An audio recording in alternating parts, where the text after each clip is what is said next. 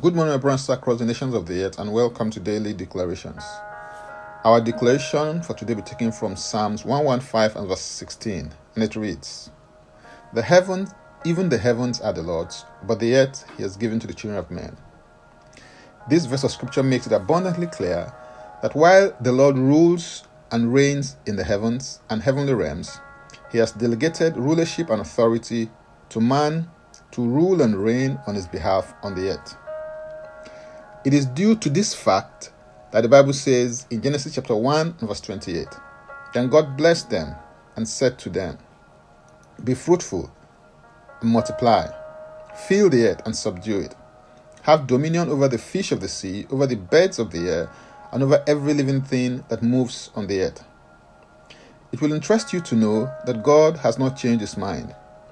The mandate God gave to man is still in place and still in force. It has not changed. It is as he is fruitful, he multiplies, he fills the earth, and subdues it that he exercises his dominion on the earth.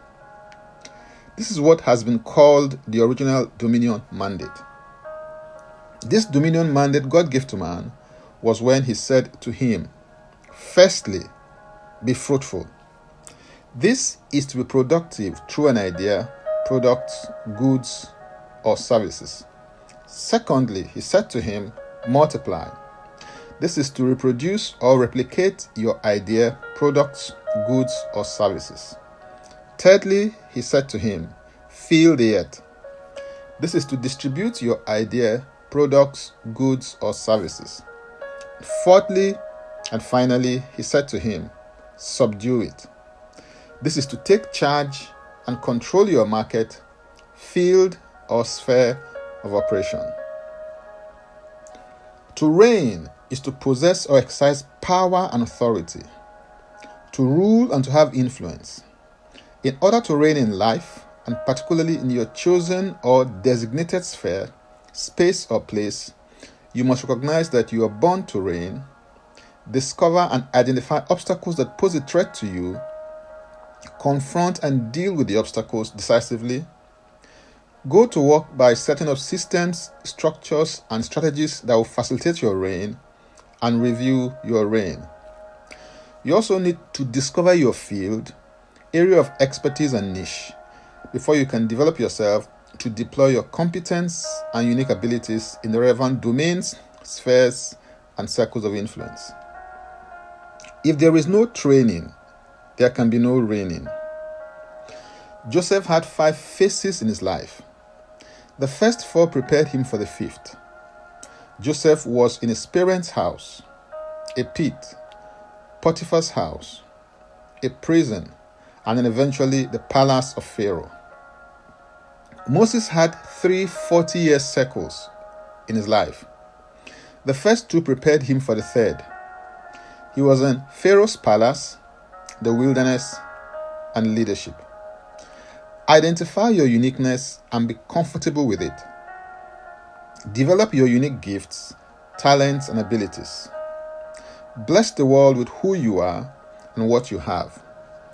That is how to reign in your field. For more, go to my Linktree account, Francis Ubeku, and Francis Ubeku is a single word. Now let's take the declaration together, and I stand in agreement with you as we do that.